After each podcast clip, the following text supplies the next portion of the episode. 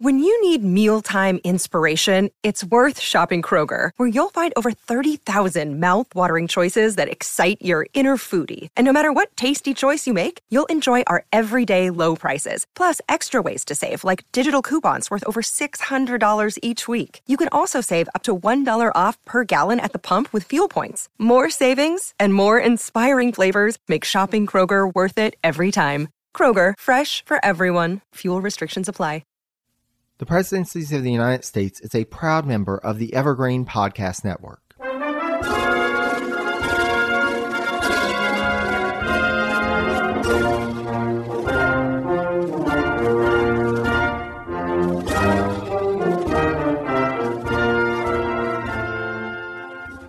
Hello and welcome to the Presidencies of the United States.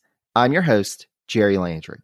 As this is an episode of our special series, A Seat at the Table, I am joined by today not one, but two special guests, fellow podcasters who I've been friends with for years. We've talked with one another over social media, but this is actually the first time that we've had a live collaboration. So I'm so excited to have Chris and Åsa of the Flat Pack History of Sweden on presidencies. Thank y'all so much for being here. Thank you for having us. It's a pleasure yeah, it's great to, like you said, finally get some sort of uh, collaboration and joint efforts going. it's one of those things, and especially having started the series, it's like, okay, this is finally my opportunity to talk to some folks that I've wanted to talk to for a while. So, so I'm glad we were able to make this happen. So, thank you so much for being here. Before we get into our cabinet member that we'll be discussing today. I just want to give you all a chance to share with the audience, anybody who may not have heard of your podcast yet, what is the Flat Pack History of Sweden and where can folks find you? So, thank you, Jerry. Uh, a flat pack history of Sweden, a little uh, kind of joke, play on words there, of a well known furniture sales store uh, that originates in this part of the world. We are not sponsored by them, but uh, are um, we're a chronological podcast that journeys through the history of Sweden. So, our idea is that if you listen to us, you're able to put together your own little IKEA flat pack furniture of Swedish history. Yeah, and so we started from when the very first humans uh, arrived in Sweden uh, at the end of like the various ice ages and have been going at sort of varying levels of speed, uh, approaching the modern day. So we're up to the 1400s at the moment. Um, but you know, sometimes you have a lot of information, and sometimes we go decades with only knowing a few lines about what's happened. Uh, so that's uh, that's the main bit. But we also start each episode with a Swedish phrase that we translate to English. So there's some crazy ones like "no cow on the ice." like, what does that mean? Why do Swedish people say this? and stuff like that. Well, no cow on the ice is what we're enjoying right now. There's no problems. Mm. So right now there is no cow on the ice, and we release an episode every other Sunday. Uh, sort of, uh, morning time, European time, so getting to the US in, on a Sunday afternoon. Yeah, every other week, and we're available on uh, I want to say all platforms, but I feel if I do that, there's going to be a platform that we're not on. But I hope we're on uh, all of the major Spotify, Apple Podcasts, Podbean. Yeah, all of those. And uh, where we've been speaking to you a lot on Twitter, uh, which is just at Flatpack Sweden, and the same on Facebook. And we have a website, which is a flatpackhistoryofsweden.com. So loads of places to check us out. Absolutely. And I will say, you know, as a listener of your podcast, I think that your podcast, well, a, I I will admit I didn't know much about Swedish history prior to starting your podcast, and it's just been fascinating because I love how you work in various topics and and really try and discuss not just the the dates and the names, but just like we do on presidencies, really try and get into some of the the nuances and society and culture and how Swedish history connects to other parts of Europe. And it's just, it's really fascinating. And I will say, you know, as somebody who obviously loves going and doing deep dives into history, And obviously, our listeners here at Presidencies enjoy that as well, because otherwise they wouldn't be listening to hundreds of episodes. I highly recommend if you if you like that deep dive into history and really exploring some of the nuances, Flat Pack History of Sweden is for you. And I will be sharing information about your podcast around the release of this episode. So be on the lookout for that on social media. I'll also have it on the source notes for this episode. And also, you know, anywhere fine podcasts can be found, search for Flat Pack History of Sweden. This episode is supported by FX's Clipped, the scandalous story of the 2014 Clippers owner's racist remarks captured on tape and heard around the world. The series charts the tape's impact on a dysfunctional basketball organization striving to win against their reputation as the most cursed team in the league. Starring Laurence Fishburne, Jacki Weaver, Cleopatra Coleman, and Ed O'Neill. FX's Clipped, streaming June 4th, only on Hulu. All right. So, with that said, are y'all ready to find out who we're going to be talking about today? Massively. We are so excited. I'm not gonna lie. We, we've we've all day today because uh, it's afternoon here in Stockholm now. All day today, we've been like, could it be this guy? Could it be that person? we have no idea. Who's it gonna be? And it's interesting because I I always I try to find a connection. It, not always able to make it happen, but I always try and find a connection between the podcasters that I invite on and the subject. And there actually is a connection. what? To, Yes. to Sweden. This is to Sweden. Oh wow! Did they even know where Sweden was? they they were vaguely aware. Most people aren't today, so I'm surprised. Even those of us who live here don't know where we are. So I mean, it's an obscure part of the world. So with that said, I am excited to announce that we will be discussing Caesar A. Rodney. Ooh. Good uh, name. who uh, may or may not in a past life have been a Roman emperor. exactly. There's, you know, folks in the early republic loved those Roman Yeah. connections. So you have to imagine that some high fiving happening when we're going to name our kid Caesar. yeah, exactly. So, do y'all know anything about Caesar A. Rodney? I rem- now, so my memory is not the best, um, but uh, from listening to presidencies, he was the attorney general. Yes. Uh, at very and did he span two presidencies? He did. He did. Um, and then uh, oh yeah. Well, I won't. I won't say anything wrong. So I'll let you explain because uh, I'm that this is reaching the, the limit of my knowledge. So let's just dive in and start learning about him.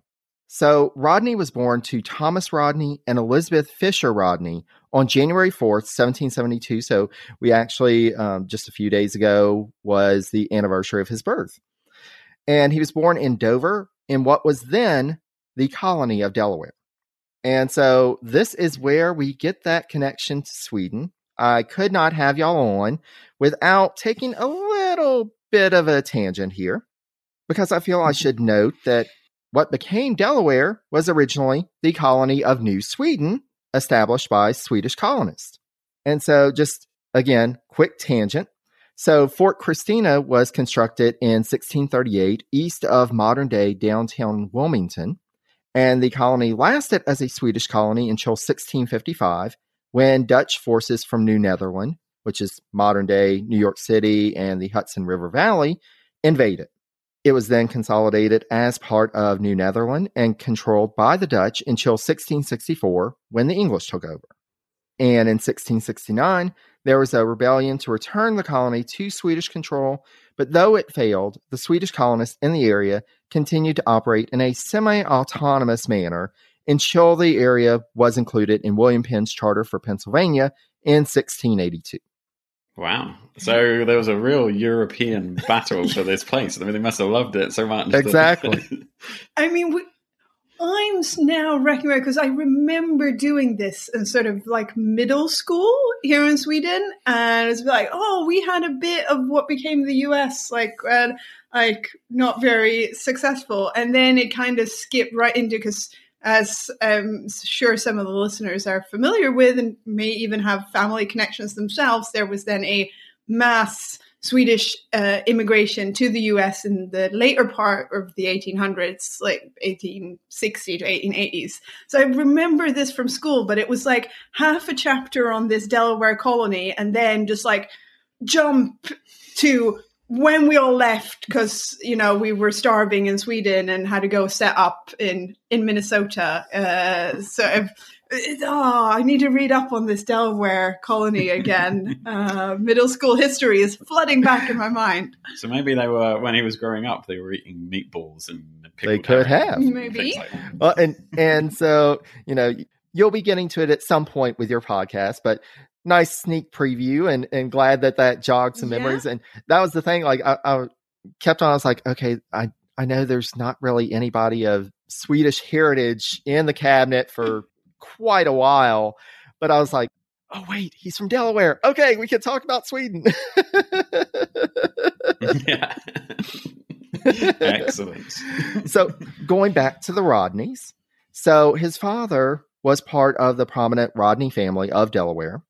The family originally crossed the Atlantic in the 1680s and settled in St. John's Hundred, which eventually became Dover. The first Rodney to settle in Delaware, William Rodney, served as Speaker of the Colonial Assembly of the Lower Counties in 1704. And so he's already born into kind of this prominent family in the area. With a name like Caesar Rodney, if folks have heard of Caesar Rodney before, it's typically not, they're not thinking of this Caesar Rodney because there was another Caesar Rodney. As they had back in the day, they like to reuse the same names in the family. And so it's quite likely for our listeners who may think that that name is familiar. Thomas's brother, so this was our Caesar's uncle, a couple of years after his nephew's birth, became a member of the Continental Congress and then signed the Declaration of Independence. So different Caesar Rodney, it was his uncle, but he's probably a little more well known. Mm. And so, yeah, so there, so it must it's R. Caesar's grandfather then, who uh, grandparents and gra- who came up with the Caesar exactly. So we, we, have, we, we, have them to blame. They were the Roman history fans. they were sitting there in Delaware, and they were like, "Okay, we've got to have a connection to Roman history. Maybe not Augustus. Oh, Caesar. Why not Caesar?" and so you know you have his uncle who's heavily involved in the continental congress this this revolution. We have this starting up when our Caesar is still young. And the revolution gave a new generation of Rodneys an opportunity to get involved in politics. So, our Caesar's father, Thomas, became a member of the Continental and Confederation Congresses, and he served in numerous terms between 1781 and 1787. But of course, our Caesar was too young. He wasn't really able to really participate in the revolution. There wasn't much that happened in Delaware at that time, so it wasn't as impactful for him. But, you know, of course, we had the revolution, attained independence. And so, as this new nation is starting, Thomas, you know, while serving in the Confederation Congress, also served at points in the Delaware General Assembly, and he served as Speaker of the House in 1787. So the family is prominent in politics. Now, sometime around this point, our Caesar Rodney began his studies at the University of Pennsylvania. And in the same year that the new government under the Constitution was beginning, which is 1789, that's where the presidency's narrative began, Caesar graduated from that institution. Now, he went on after graduation to study law under Joseph McKean in Philadelphia for three years before finally being admitted to the bar in 1793 and Rodney returned to Delaware, where he practiced law in Wilmington and New Castle for three years. So, as we've seen in this special series, you know, as we have these figures who are starting their professional rise, they typically are also starting families. And so, at some point in this period of his life, Caesar married Susan Hunn, who was the daughter of Captain John Hunn and the two would establish their home, which was called Cool Springs in Wilmington, Delaware. Wow, they must have been wearing sunglasses. yeah, I know, right? They've got to be cool. it's so cool. Yeah. It sounds like one of those 80s rap band like MC Hammer and Cool Springs. I mean, with a name like Caesar, you've got to be cool, right? Yeah. Definitely. Now, one source I found noted six children being born to the couple, and at least three of those lived to adulthood, but I haven't found solid evidence of that. So, Caesar A. Rodney is one of those figures that not too much is written about him. You know, we do have some points that we'll be talking mm-hmm. about, but with his family, that's kind of vague from the research that I found. But the last child that I could find that was born to the couple was born in 1814. So they had children over quite a span. Yeah. Now, towards the end of the Washington presidency, so we're getting closer to like 1797, uh, Rodney got his start in politics by being elected to the Delaware House of Representatives in 1796. And he served in that body through the 1802 session and was a noted leader in the state in the Democratic Republican faction. So, you know, we saw in the Washington presidency, the Democratic Republicans became kind of this opposition to the Federalists who were more closely aligned with Washington and John Adams. And so Caesar's on the other side. He's a Democratic Republican. He apparently was gaining so much notoriety as a leader in Delaware that no less than President Thomas Jefferson himself reached out to Rodney to urge him to stand for election to the U.S. House of Representatives. And at that point, the seat was held by an incumbent Federalist Congressman, James A. Bayard. But as the president wrote to Rodney, quote, Congress is not yet engaged in business of any note. We want men of business among them. I really wish you were here. I'm convinced it is in the power of any man who understands business and who will undertake to keep a file of the business before Congress and press it as he would his own docket in a court. Wow. And, and he means he doesn't because uh, he's trained in law. He just business doesn't necessarily mean selling and buying things, but just general government. Exactly, like keeping things going. Mm. I said, well, it's good uh, if you're going to get someone to recommend you apply for a job. I think the president doing that is probably top of the list. Hard to turn down, though. Like if the president himself is like, "You should go for, go for Congress." oh, hard to go. Nah, I'm actually thinking of taking up pottery. Like you then run for Congress. well, like well, wasn't it? Is it Levi Lincoln Senior who had a choice between blacksmithing and going to Harvard or something? So yeah. Oh yeah, Tim. yeah, someone, you know, maybe someone at some point. How many people did turn down the president and said, "Nah, I'm going to do pottery instead"? Yeah. How many people today go face the choice between Harvard and blacksmith? Hmm? That Not many, there there may be more than we think, but I wouldn't think so. yeah.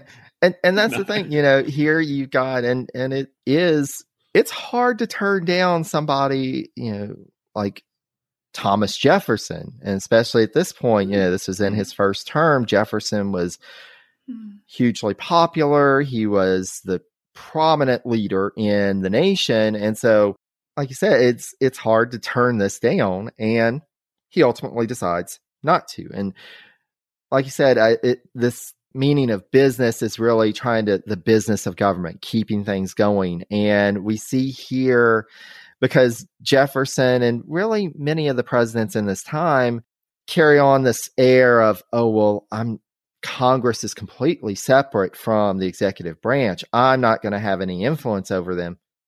Really, they did.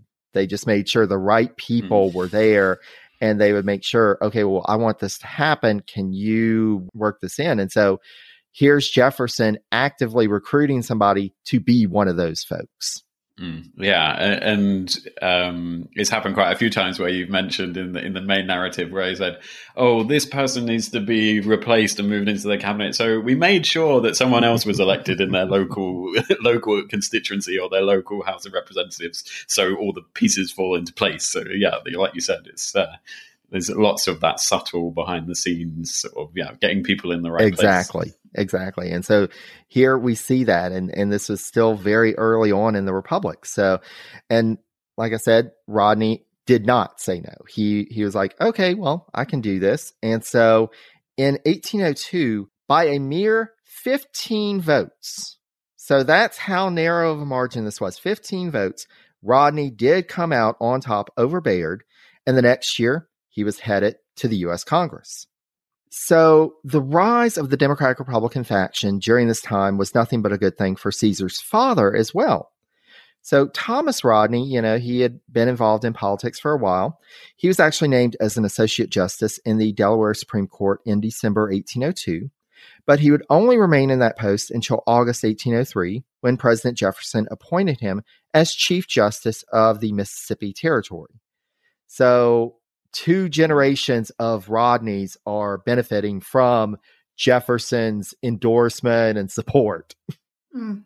Oh wow, and and that's quite um, interesting that they're both active mm-hmm. at the mm-hmm. same time because you see a lot of like brothers and things working together at the same time, but normally the the there's a high mortality rate relatively early on. So to actually be old enough to be active in politics at the same time as your father is still alive is quite quite interesting. Absolutely, absolutely, and and it's just it, it's it's interesting because it also speaks to how prominent this family is in politics. That mm-hmm. you know here you've got two generations of Rodneys who are now involved in the federal government and. Obviously, there's a reason for that. Jefferson is trying to cultivate this prominent family in order to secure support in Delaware, which was at this time, and we'll see pretty well into the 19th century, was this Federalist stronghold. So this was Jefferson being very, very political, trying to get these leaders who would help to build the party support and help to build support for him in the state.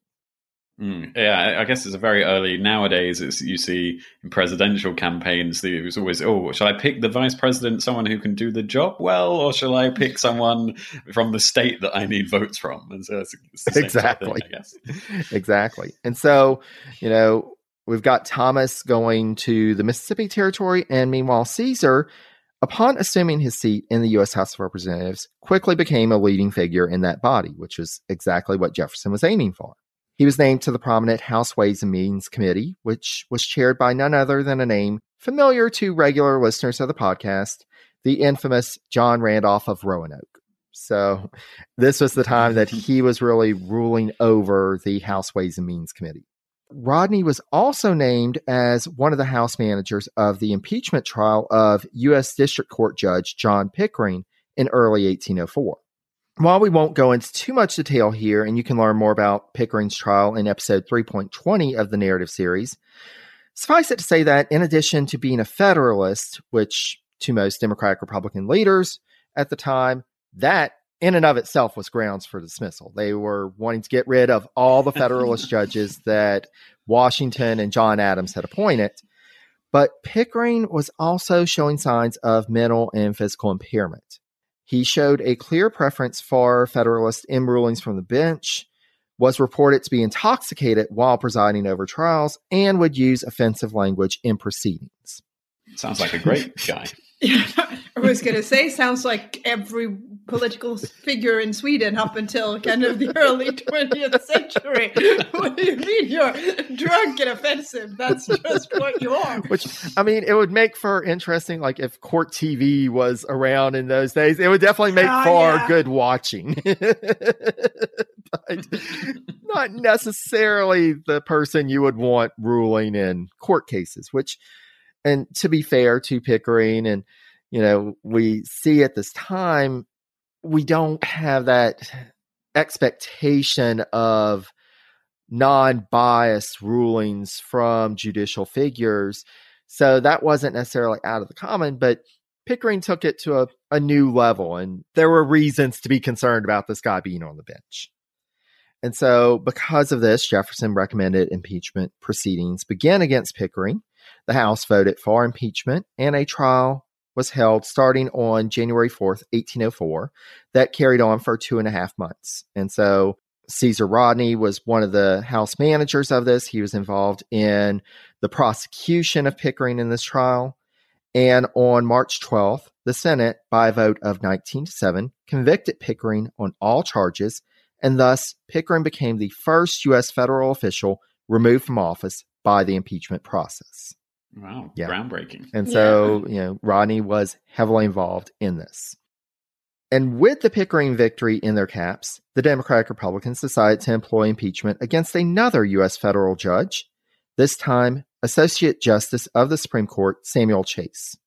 Now, while the case against Judge Pickering had been more clear cut that he was unfit for duty, though Chase did also display a tendency to rule along the lines of Federalist ideology, again, this was largely in accordance with judicial processes at the time, and this was more of a standard. It wasn't really anything extraordinary. And I'll refer you to episode 3.25 of the narrative series for the full details of the Chase trial. But as with Pickering, the House voted to impeach Chase, and his impeachment trial began on February 9th, 1805, with Representative Caesar Rodney again acting as one of the House managers in this trial. So they're like, let's pull together the same team, let's make this happen as well. Let's get Chase off the bench, and then we'll be able to appoint a new Supreme Court justice. Now, this trial wouldn't last quite so long because it was clear to everyone this was political. This was just the Democratic Republicans trying to take out a Federalist judge and be able to appoint somebody to the Supreme Court who was more in their line of thinking. And so on March 1st, 1805, Chase was acquitted of all charges against him. This acquittal would end Democratic Republican plans to use the impeachment process to remove Federalist judges from the federal bench. So this was definitely an overreach, and they had a rethink and let's let's walk this back. Yeah, once you've done something once, it's easy to think, "Oh, let's do it again," and yeah. and it just didn't work. And they're like, "Okay, okay, we got the point." Now, this also marked the end of Rodney's term of office in the U.S. House of Representatives because, you know, as we know, representatives serve two year terms. So he was back up for reelection and he was pitted against Federalist candidate James A. Bayard once more. So the guy that he replaced came back. He was like, no, I'm going to try for this seat again. I mean, it was close. I mean, only a few votes in between them. So yeah. justified did they have like automatic recounts and things back then or did they just people tend to accept it even if it was pretty much they accepted it i haven't read of any cases of recounts and elections in that time were quite interesting because you know we think of the secret ballot we think of having to count mm-hmm. most everybody knew how you were voting it was pretty public yeah. and most of the places and and i haven't seen any instances where this wasn't the case but of course, I'm I don't count myself as a an expert on election history, but they would actually take a ballot and it would be like the party ballot. So you would vote mm-hmm. for all the Democratic Republican candidates or you'd vote for all the Federalist mm-hmm. candidates. And so everybody was pretty clear who everybody was voting for. Also, and as we saw with um, James Madison, there would be politicians and, and prominent political leaders there, hey, vote for our guy. Would you like a beer? Hmm. We'll give you a beer if you'll vote for our guy. yeah. And so it was, it was like it wasn't too much of a secret who was the winner. yeah. Just just don't give any more beer to that exactly. guy. Only if he'll vote enough. for me. yeah, then he can have five more. I suppose we also have to consider that the electorate was a smaller part of the population as a as a whole. I mean, fifteen is still eh, that's quite extraordinary to have an only fifteen vote margin, but a, a, smaller section of the total population voted. Exactly. And and there were some rare exceptions that were eventually closed off, but at this time by and large it was white landholding males. So mm. landholding typically more prominent, more wealthy males. So it was a smaller percentage of the population that was voting. So you you do get these instances where, you know, it is such a close margin, but it's understandable when there's only, you know, a couple of thousand people who are voting. Mm-hmm. Yeah, I mean, I'm a poll worker here in Sweden, and I've never has seen a 15 vote margin. But when we count votes for local councils, for example, if you're in a relatively small council area, it's it's not 15 votes, but it could be 100 votes or 50 votes that swing it one way or another. Because again, they're just like that. That council might be that local council is relatively small. Exactly when people wonder why it takes time on election night, it's uh, like it's because I'm counting small bar, small margins, and here. and we want to make sure that those are accurate. So that's part of the reason why it, it has to take time. It's mm-hmm. okay. and so in this case, you know, again, it was a close race, not quite as close because Bayard came out victorious by 360 votes over Rodney. So a lot of free beer. that that's that counts as a landslide, I think, if you win by three hundred compared to 15. yeah. Then, as now, Delaware didn't have that many folks in the population, so but yeah, this was this was swinging it back to the Federalist, and so Rodney was out and had to return to his private practice. And this was interesting. This was something that I didn't cover in the narrative series because you know at this time Rodney was out of office but this was an interesting one. In 1806 Rodney was retained as legal counsel in what would be one of the first labor law cases in the US so in 1794 shoemakers in Philadelphia banded together and formed what we now know of as a union. That wasn't really a mm. term that was used at that time but it was the equivalent of what we now know of as a union their organization was called the Federal Society of Journeyman Cordwainers, which was named after a popular type of leather used in shoe construction at the time. Mm. I, I, think, you know, probably could have gone a, with a little more brainstorming. How, how can we make this a little more catchy? but yeah. they they went with it.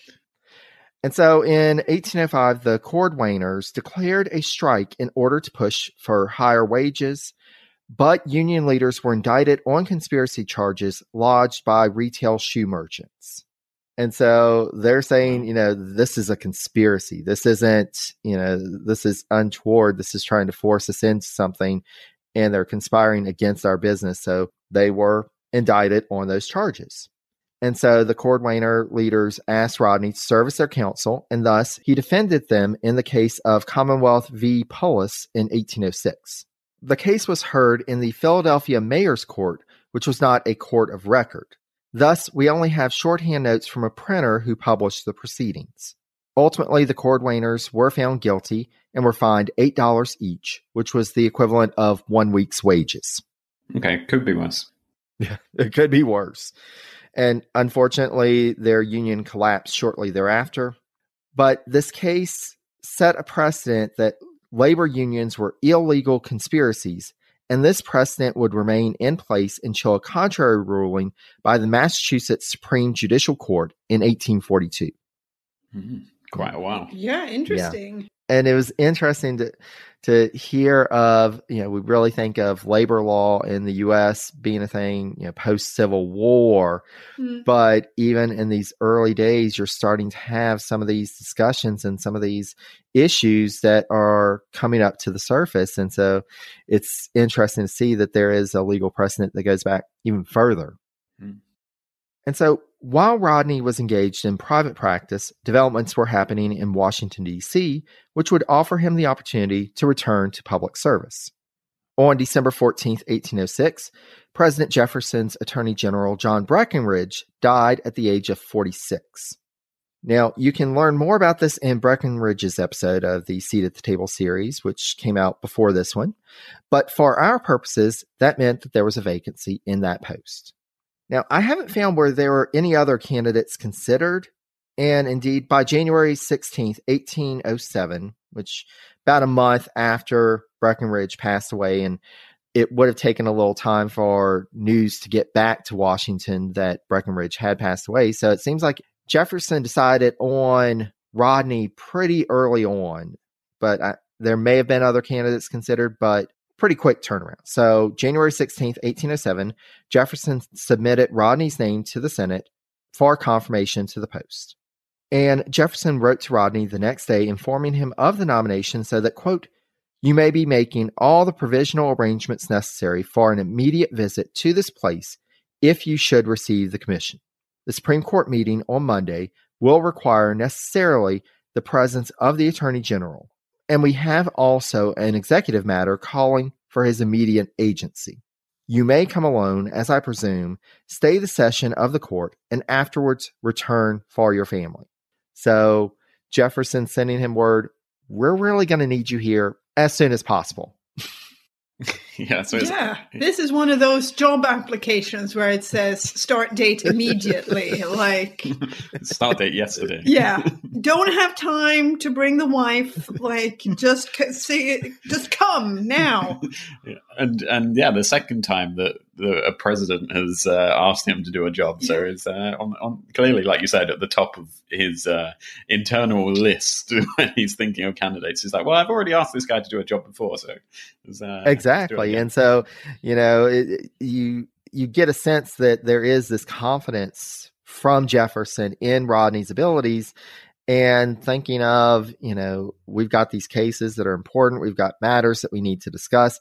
And it's, you know, as we'll talk about in a minute, the the nature of the attorney general position at that point was a bit different. You don't usually get the sense of urgency, but in this case, it's like no, we really do need you to do something. So get here now, you know, pack an overnight bag. I don't care. You know, hopefully you can say goodbye to your family. Just get here now. And the Senate did promptly confirm the nomination. And so on January 20th, 1807, Rodney was commissioned as the sixth U.S. Attorney General. And so, as I said, you know, before we dive into his tenure as Attorney General, just want to take a moment to share that the office was a bit different than what we think of in the 21st century. So, first of all, there wasn't a Justice Department. There wouldn't be until the Grant presidency, so after the Civil War. So, this was just a standalone office. The Attorney General was considered a part time position. And you understand, you know, without a department to manage, this is really just an office that is dedicated to a couple of key functions, but not a full time thing. So, first of all, appearing before the Supreme Court, Supreme Court would come in session for shorter sessions. They wouldn't be in session all year. But when there was a case involving the federal government, it would be the Attorney General that would represent the federal government. Also, the Attorney General was expected to give opinions in matters relating to the law, judiciary, to the executive branch. So if the president or any other cabinet member had a question about something, is this legal? What's the precedent for this? They would turn to the attorney general to provide an official opinion.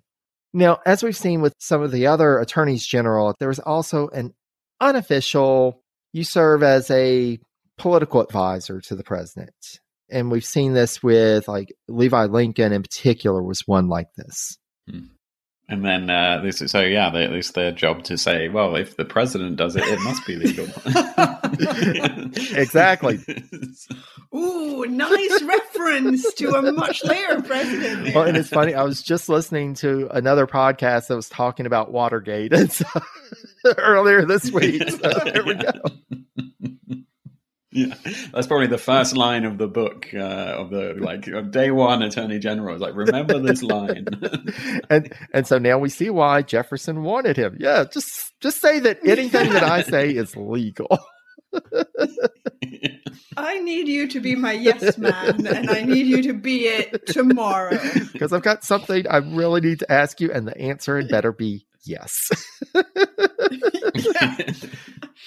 It's oh, don't worry. It's only half time anyway. You can play golf yeah. in the afternoon. Yeah. It's great. It's it's a, it's a breeze. This job. What did he actually do for? Maybe I'm sorry if I'm jumping the gun here, but what did he do for his for, for the other half of his? Uh, his well, and, and so that was interesting. At this time, there really wasn't an expectation. Like if the Supreme Court was out of session, the Attorney General wasn't expected to necessarily stay around Washington they could go back home. You know, if we need an opinion, we'll just write to you. And especially with him being in Delaware, Delaware wasn't that far away. So it was pretty easy to, you know, send something in the post, get an opinion pretty quickly. So it was expected that attorneys general at the time would actually carry on their private practice. And again, like thinking of from the 21st century context, thinking of an attorney general arguing on behalf of the federal government. And then also in these private cases, it's like, yeah. seems like some conflicts of interest may come up here. yeah. Yeah. Yeah. And, and imagine being one of those other lawyers or, or defense or prosecution. It's like, okay, right. Did this guy steal this man's cow? It's me versus the attorney general. exactly. I mean, I everything I know about law in the US, I know from watching the TV series Law and Order growing up in Sweden. So I'm now just imagining one of those Manhattan attorneys, like also being the attorney general, like half time. Would make the show even better than it already is. exactly. And and that's the thing. It's like, okay, I'm going against the attorney general. You know, that that really did you have to imagine created some kind of sense of I'm just this private lawyer in this, you know, little town here and I'm going against the attorney general. Yeah, this isn't going to go well. but yeah, it was it was definitely a different office than we think of nowadays. And again, like with Rodney being in Delaware, it was seen as this was going to be a good fit because he could manage his personal affairs, his personal business, but also do the nation's business. So you can see kind of mm-hmm. why it would be attractive to him and why Jefferson would think of him. And also Jefferson knowing, you know, he was a prominent lawyer. He had been one of the managers in the impeachment trials. So he knew this was this was a guy you wanted on your team. And so, you know, like I said, sometimes this office would be seen as like a also an unofficial political advisor and thinking of Jefferson and thinking of wanting to build up the Democratic Republican Party in Delaware again this would be and we've seen other examples in the Jefferson cabinet where this may provide some insight and perspective to the administration. Okay, well, how can we improve things, you know, in Delaware? How can we improve the party standing there? So, numerous reasons you can see why he would arrive on Rodney as the guy pretty quickly on. Hmm. Now, Rodney would find his entry into the Jefferson administration a busier one than normal. You know, as, as we see, he had this urgent call, get here now. But also, the Burr conspiracy was coming to light around the same time. So, again, this is one of those cases, you know, we don't want to go too into the weeds with the Burr conspiracy. We covered that in the Jefferson Narrative series. But suffice it to say, the former Vice President of the United States, Aaron Burr, who had already been scandalized with his fatal duel with Alexander Hamilton, was discovered around this time to be up to something in the West. We still struggle nowadays, and they struggled at the time to figure out exactly what he was up to because some thought that he may be trying to break off the western portion of the U.S. into its own nation or to hand it over to some foreign power or maybe he was organizing a filibustering expedition to Mexico to take it over and become mm. emperor, or maybe he was taking over New Orleans. We don't really know. He was just up to something, and by this point, Burr had that had that reputation for this is a schemy guy. He's up to something. Mm-hmm. Yeah. if you've killed someone yeah. as well, that's a pretty, uh, even if it isn't a duel, which is a bit more legitimate then than it is now, but still a bit of a and, and, not just anyone, Alexander Hamilton. the musical guy. you are the bad guy in the musical. So yeah. Mm. yeah. So yeah, he he has this reputation. And whatever he was up to, it was clearly understood this was not in the national interest of the United States. The Jefferson administration, the more they heard about it, the more, yeah, this this is not good for us. And soon after coming to office, Rodney was charged with trying to track down some of the details of the conspiracy in order to prepare for expected prosecutions against Burr and some of his alleged co conspirators. And at this point, and, and it's interesting to think of at a time where communication wasn't nearly as fast as we think of nowadays. And especially there was the barrier of the Appalachian Mountains between the West and the Eastern seaboard. In some cases, it would be easier to get information if it traveled by boat from New Orleans to Baltimore. But you have all of these reports coming in from the West to various administration officials, including Rodney, just warning something's up. You've got to do something. Something is up here. And so Rodney, as a lawyer, he looked at these reports with a skeptical eye. Yeah, and I mean, it was very much you know the chicken little story of the skies falling. I mean, there were some outrageous reports coming. Rodney was the guy who was saying, you know, he warned the president that, quote, what credit is due to it, i.e., the alarm over Burr's plans, is equivocal. So he's like, you know, there's there's definitely something going on, but let's let's really think this through. I, I don't think it's as extreme as some of these, but you know, we do need to get down to the bottom of this. Now, Rodney's first test came with a request for a writ of habeas corpus against Eric Bollman and Samuel Swartwout. So, habeas corpus is invoked to protest an unlawful detention and request that the accused be brought before court to determine whether or not the detention was justified or the accused should be set free. And so at this point, Bollman and Swartwout had been, quote, committed for treason without bail by the Circuit Court of the District of Columbia, and thus they requested the writ from the Supreme Court. So this is, you know, Rodney's time. He needs to appear before the Supreme Court in this. Mm-hmm.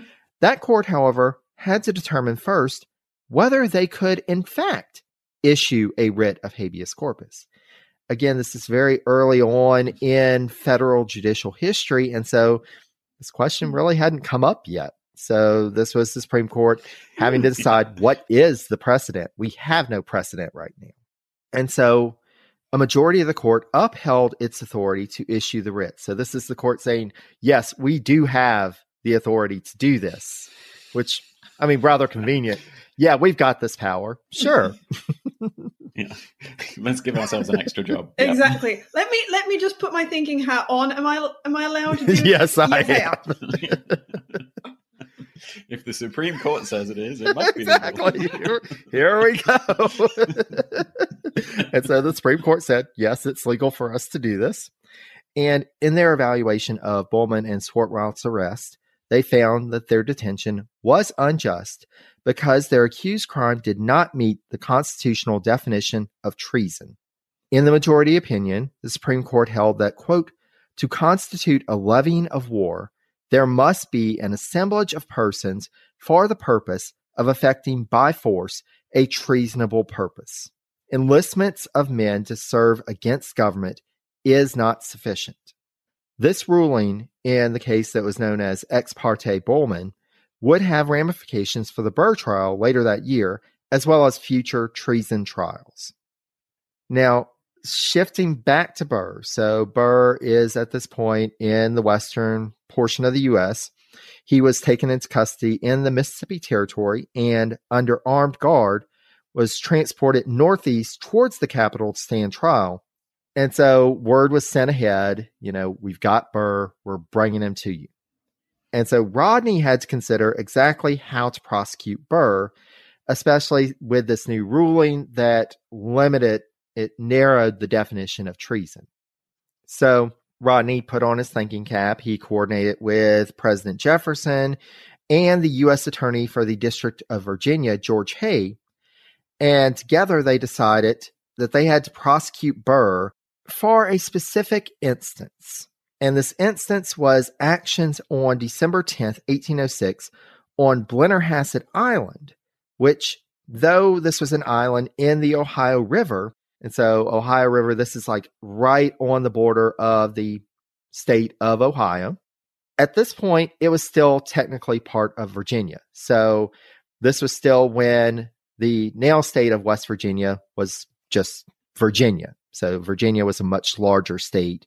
And this island, even though it was in the middle of the river, was technically part of Virginia. So it was decided the District of Virginia is where we need to prosecute him. Now, there's one problem with this. Burr was not actually on Blennerhassett Island on December 10th, 1806. So, while this island was being used by conspirators as a staging ground for their plotting, and it had been attacked by Virginia militia around that time, this decision to prosecute on these grounds would ultimately prove to be a big mistake for the Jefferson administration. Perhaps an even larger mistake was having the case go through the District Court of Virginia, as Chief Justice John Marshall sat as the circuit judge on that court. And if there was anyone that President Jefferson despised more than Aaron Burr, it was John Marshall. the feeling was rather mutual as well. yeah. These two men were nearly completely ideologically opposed. Still, Rodney did his due diligence he coordinated with federal agents in the West to screen potential witnesses for the trial and gathered as much information and evidence for the prosecution as he could, with, of course, a focus on the activities on Blennerhassett Island. In late March 1807, Rodney traveled down to Virginia to coordinate with Hay and lead the prosecution effort, as well as report back to Jefferson on developments from the ground. So Jefferson was heavily invested in this trial. He wanted to take Burr down. He needed his trusted right hand man, Rodney, on the scene, leading the prosecution and giving him regular reports. Rodney was initially confident and reported as such to the president, writing that, quote, I flatter myself we shall have ample evidence at the court to induce a grand jury who are impartial and intelligent to find a bill for treason, after which I hope he, i.e., Burr, will no longer be permitted to roam at large. We're gonna get the guy, basically. We're gonna get the guy.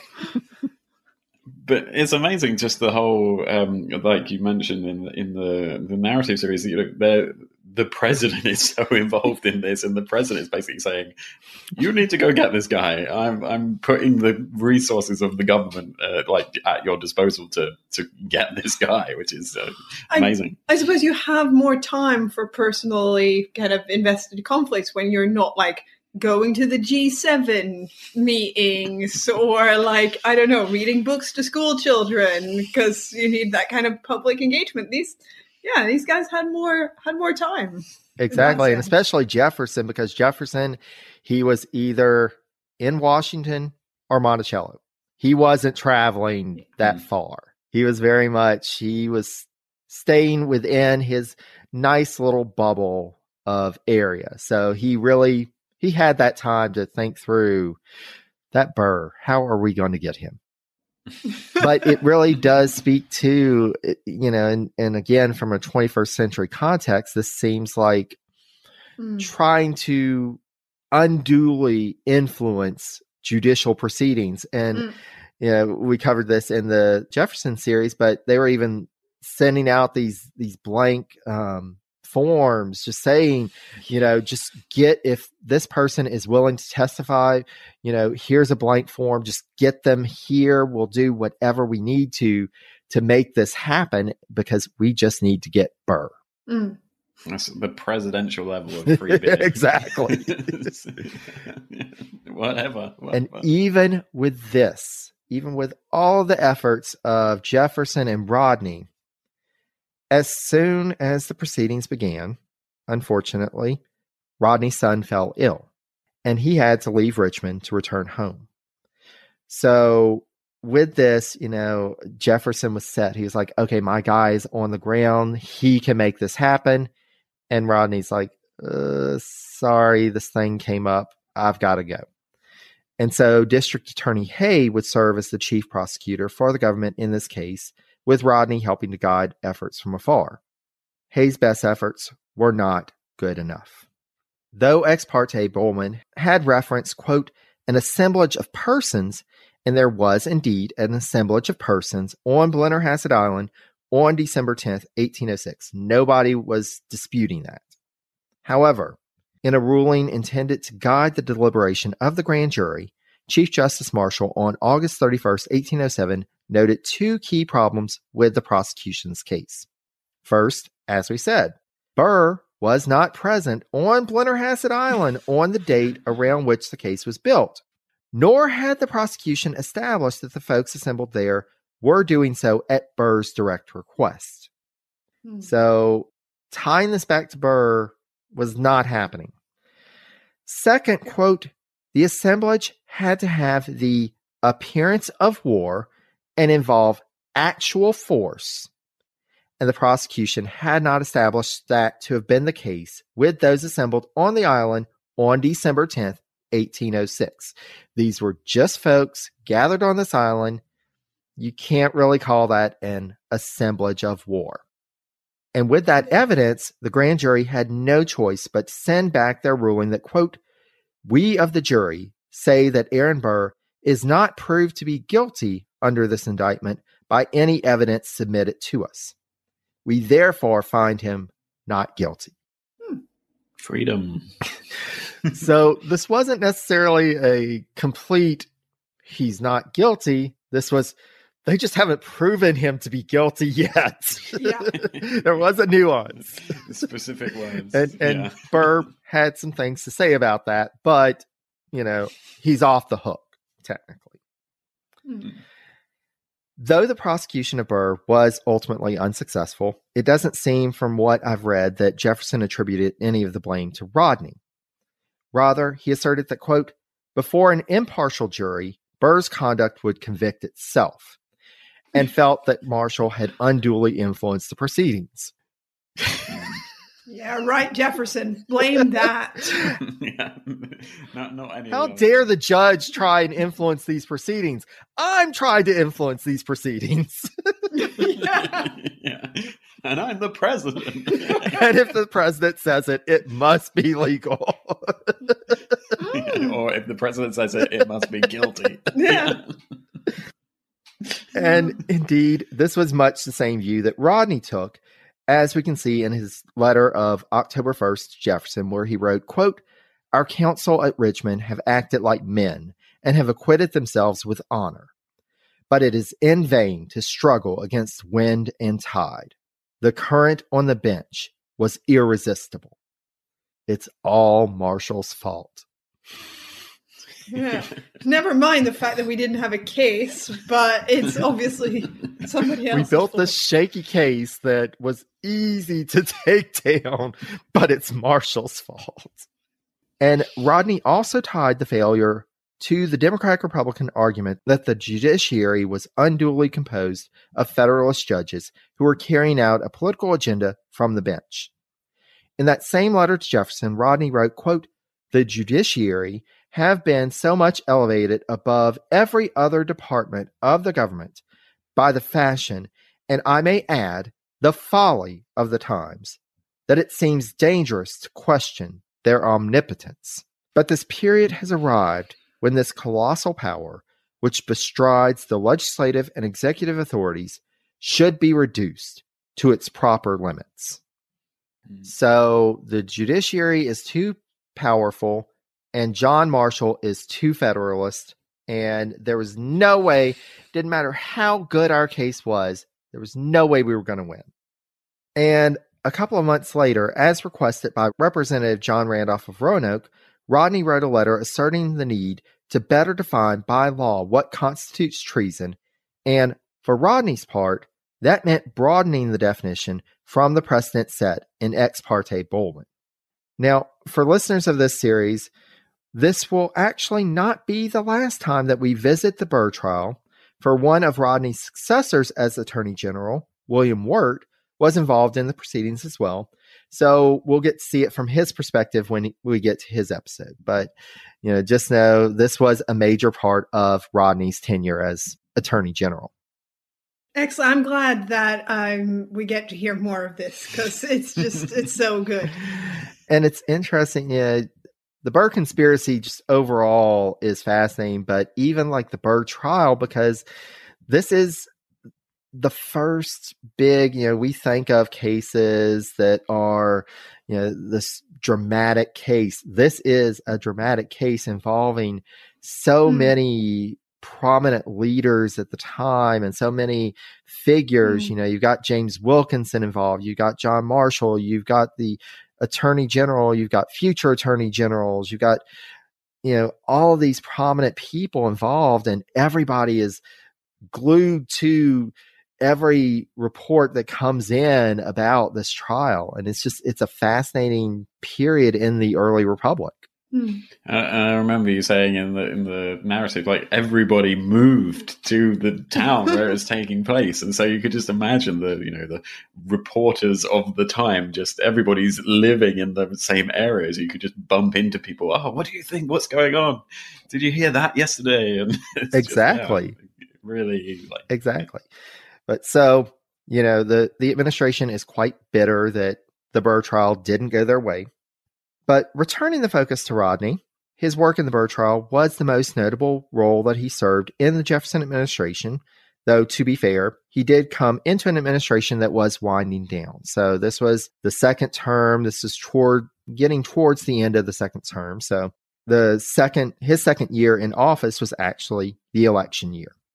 Rodney would still be called on to provide his advice on Jefferson's annual messages to Congress, but there just really wasn't much going on in terms of being attorney general at the time. And the presidential election of 1808 would see Jefferson's right hand man, James Madison, win election to succeed him as chief executive. Mm. Now, Rodney's relationship with the incoming president would not be as close as the one that he enjoyed with Jefferson. He was still asked to remain as attorney general, but mm. the two really weren't that close. Now, historian Robert Rutland, in his book on the Madison presidency, blames the fact that Rodney remained in Delaware most of the time during his tenure as the reason why Madison rarely consulted him. However, for those who listened to the Levi Lincoln episode, you'll know that an attorney general could be a close advisor while still being outside of the capital. And in Lincoln's case, he was even further away, but he was still, there was a hmm. constant back and forth between Jefferson and administration officials and Lincoln. So this really doesn't feel like the reason. Yeah, it takes two to tango. You can't say he's not speaking to me if you're not trying to speak to him. but it's interesting because this is an argument that we see in in uh, work uh, today quite a lot. Like post pandemic, people are talking about like, oh, people aren't in the office enough like if you're working from home you don't establish the same kind of contact and and and relationship with your your colleague. Maybe that's would have been madison's kind of like explanation as well. Well this guy is always in delaware. I don't ever see him. We can't have zoom meetings because it's the early 1800s like I just don't know how to work with my attorney general because he's not in the office. Exactly. And and for my part, and you know, going out on a limb here, but that really does seem to be the case from what I've been reading because where Rodney came in in the latter part of the Jefferson administration and wasn't always there in Washington, hadn't been, you know, he had been, he had served one term in the House of Representatives, but Madison really didn't have, from what I've seen, a chance to really establish a close relationship with him. And so Madison already had his close advisors. He had been in Washington mm-hmm. for years mm-hmm. as Secretary of State. He had established close relationships with other people like Albert Gallatin. And so he would have leaned more on them versus this random guy from Delaware who happens to be attorney general. And I don't want to go searching for another one. I'll just keep him on. Yeah. He's good enough. We need a name on the piece of paper that says who does what. Like this guy isn't in the way. He's not causing me any exactly. problems. I mean, Jefferson spoke highly of him, so I guess guess he's okay. sure. And for Rodney's part, he spent a good portion of his time during the Madison presidency in Wilmington engaged in his private practice.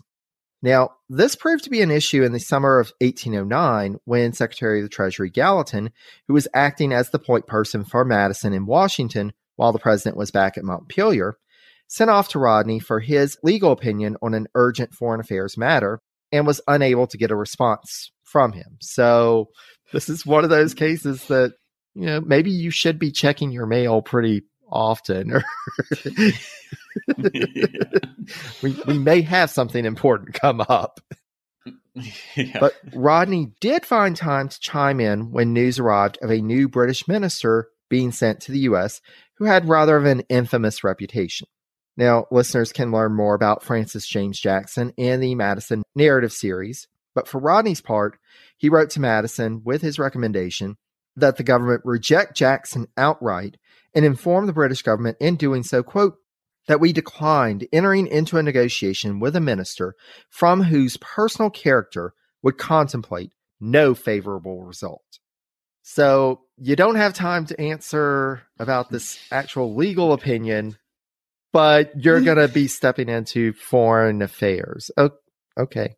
Yeah and, and just kind of like I don't. He doesn't seem like a nice guy. I have opinion on if the guy's a nice guy, and not. he's not. And, yeah, and not granted, Francis James Jackson was not a nice guy, but yeah. yeah, but yeah, you do you, Rodney. Rodney was also engaged in correspondence with then Senator Henry Clay about the debate over the recharter of the Bank of the United States in 1811, informing Clay that, quote, its, i.e., the bank's friends and its enemies, about equally divide the legislature. So it's interesting here, you know, we have Rodney not necessarily being a major advisor within the administration, but it seems like he's still carrying on correspondence and being aware of things in Washington in Congress. So we've got some mm-hmm. some interesting stuff going on here and it does speak to that there was this divide at the time in the democratic republicans you know you had the faction that was closer to madison and then you had mm-hmm. a growing opposition to madison and does it seem like it's Rodney wanting to get information from those people, or is it people from outside wanting someone on the inside to more use Rodney as their source, sort of and I think it was a little bit of both. And the fact that he was corresponding with Henry Clay, and Henry Clay at the time was in that opposition faction. So mm-hmm.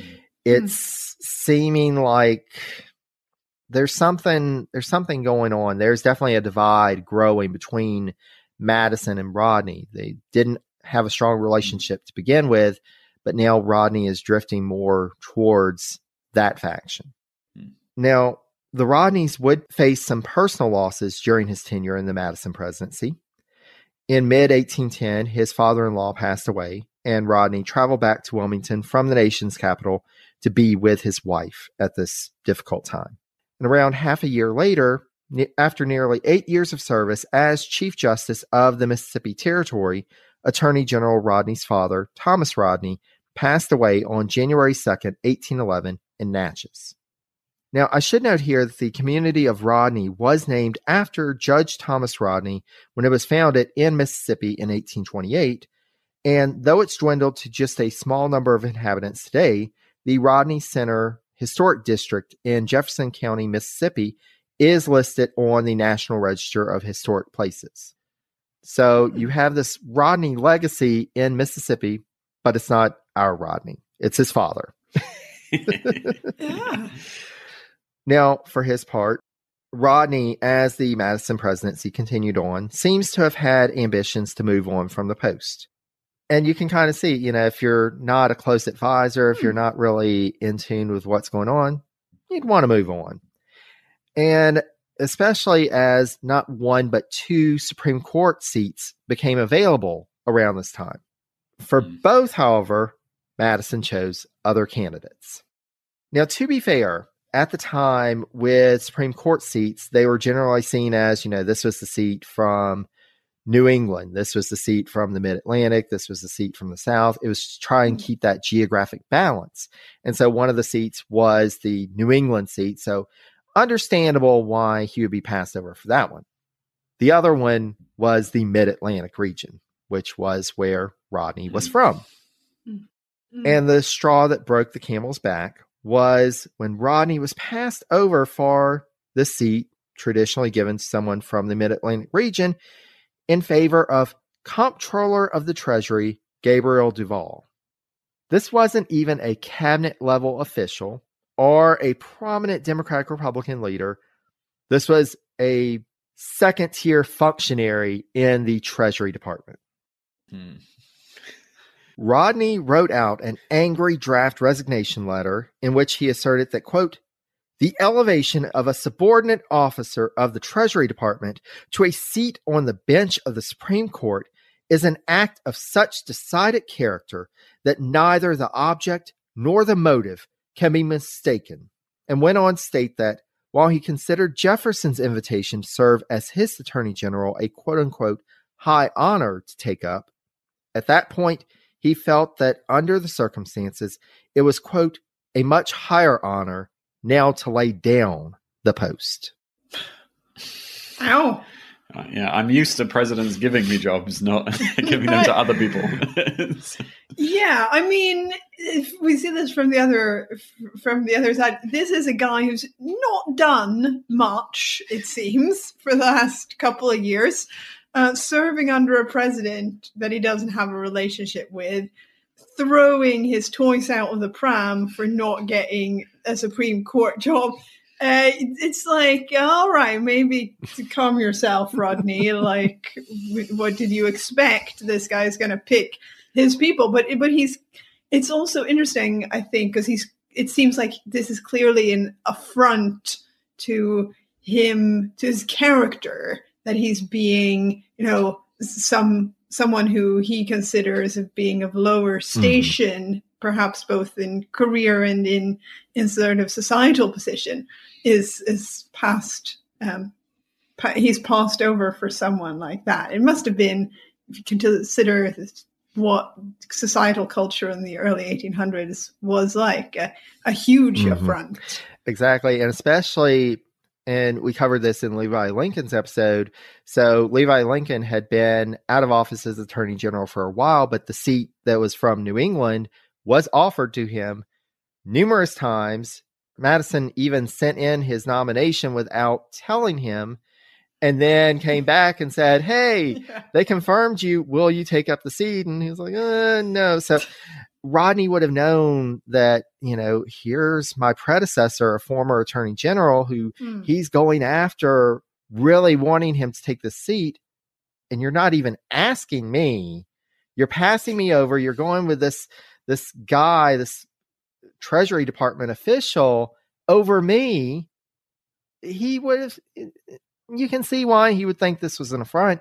But to your point, what did you really do? And you really you seem increasingly out of line with the administration. So why would madison want to appoint you? Mm.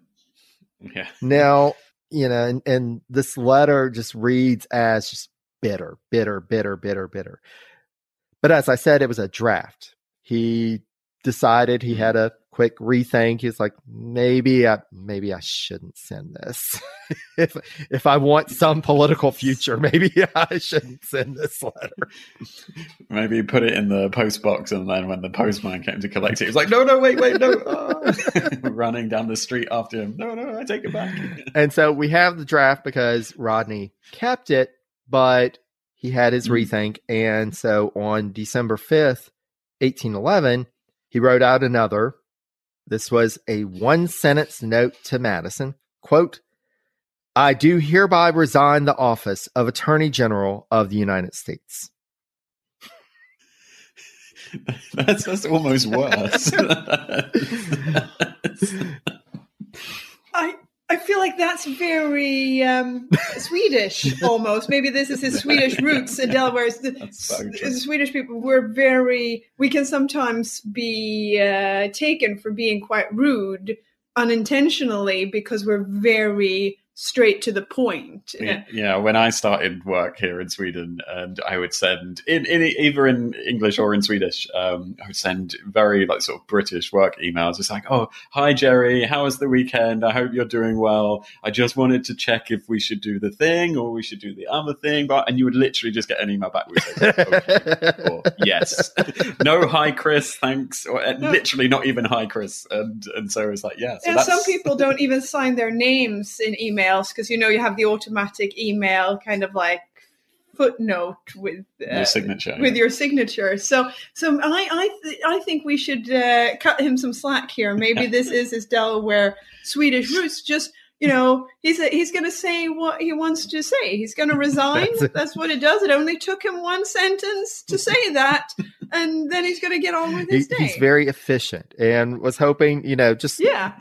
let's just get this done and but it's funny, like you know, having that bitter letter and just going yeah. on and on, and then I resign. That's it. I'm done. you, you, you, you have to wonder what Madison thought of this, and especially you know at the time there were usually these flowery letters. It's been an honor and a privilege, mm. and then you know mm. I resign. But you know, whatever. It's done and he left office on that date. I mean, didn't even, and again, like usually they would say, okay, well, I'm intending to resign. I'll leave on this date, give you some mm. time to figure out who the next person is. he was like, I'm out of here. I'm done. I enclose my uh, my work mobile phone and everything with this letter. to be fair, though, this guy didn't spend much time in Washington. Like maybe he didn't even have an office to clean out. You know, no no no plants, no personal coffee mug that he took into the office. He he, he could extract himself probably quite easily. I'm, I'm taking this one picture with me of my wife. That's it. me and Jefferson. taking this this pen that Jefferson gave me at one point. That's it. I'm done. and I did not find any evidence that Rodney ever corresponded with Madison again though he did from time to time exchange letters with Jefferson.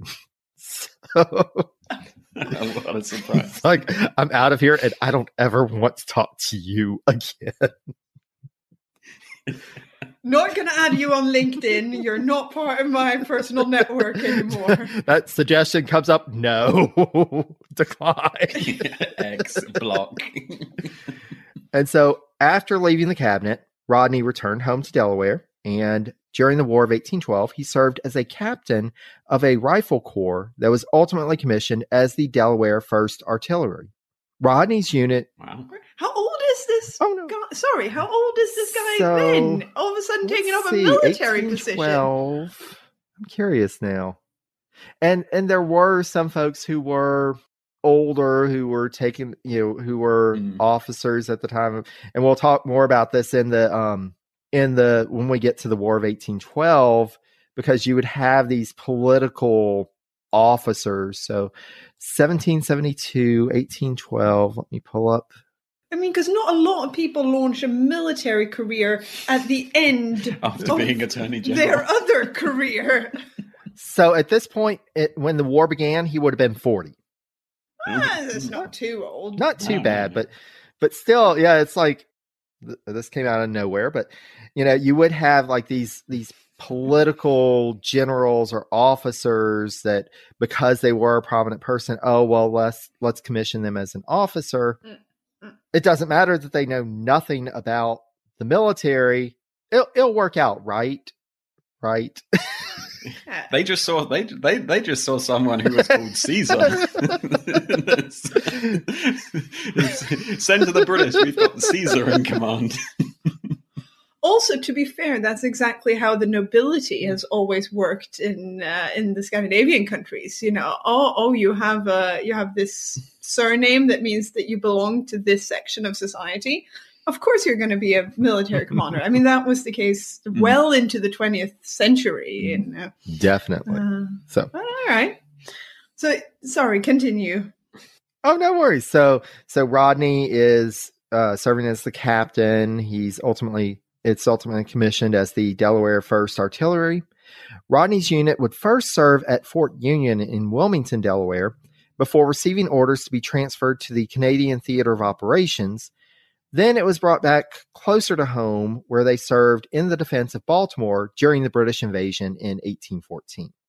Now, after the war ended in 1815, Rodney was able to hang up his rifle and turn his mind to politics once more.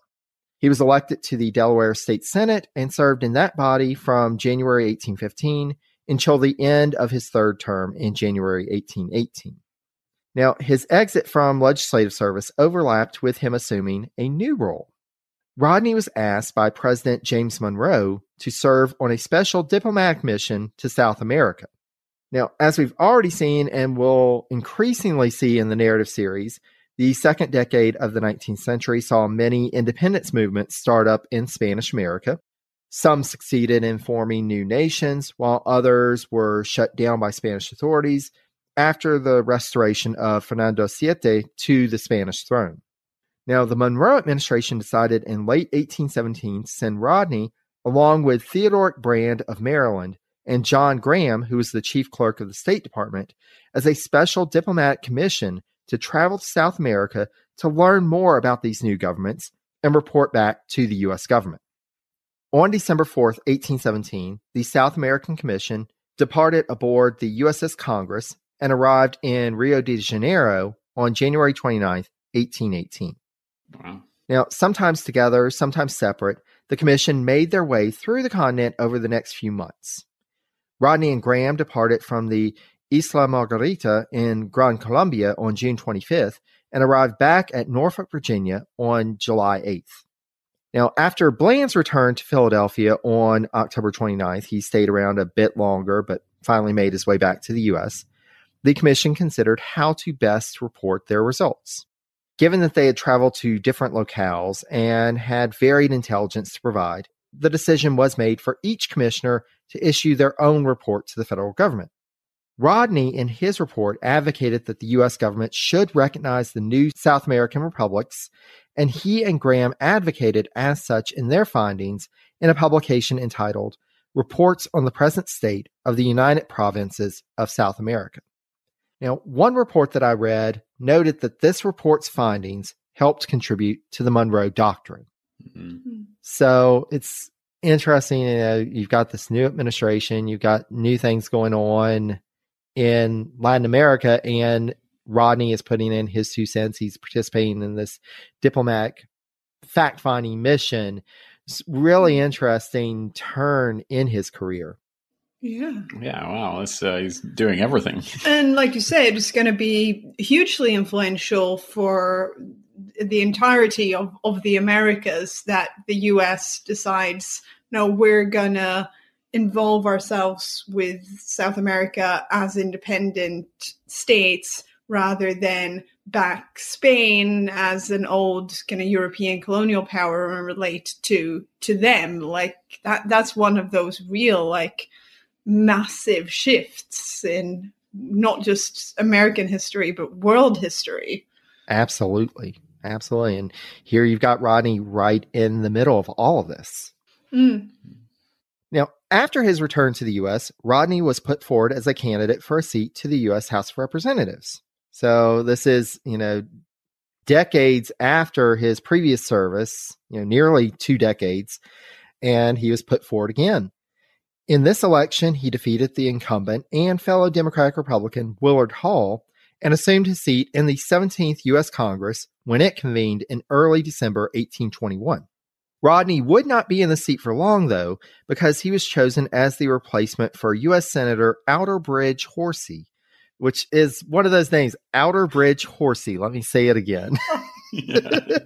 It's like, is, is, is Jerry reading something on the wrong page of his notes? like, or did like two of his pages glue together and he read out like, oh, no, no, okay, that was the guy's name. We're just going to roll with that. Which I'm I'm interested in finding out more about him. Of course, that's out of our scope, but why? why? Can I can I just put it on a personal note? My name's Åsa Svensson. People think that that's an unusual name that's difficult pr- to pronounce. May I pre- present to you my counter argument, Alderbridge Horsey? exactly. I rest my case. so, Senator Horsey.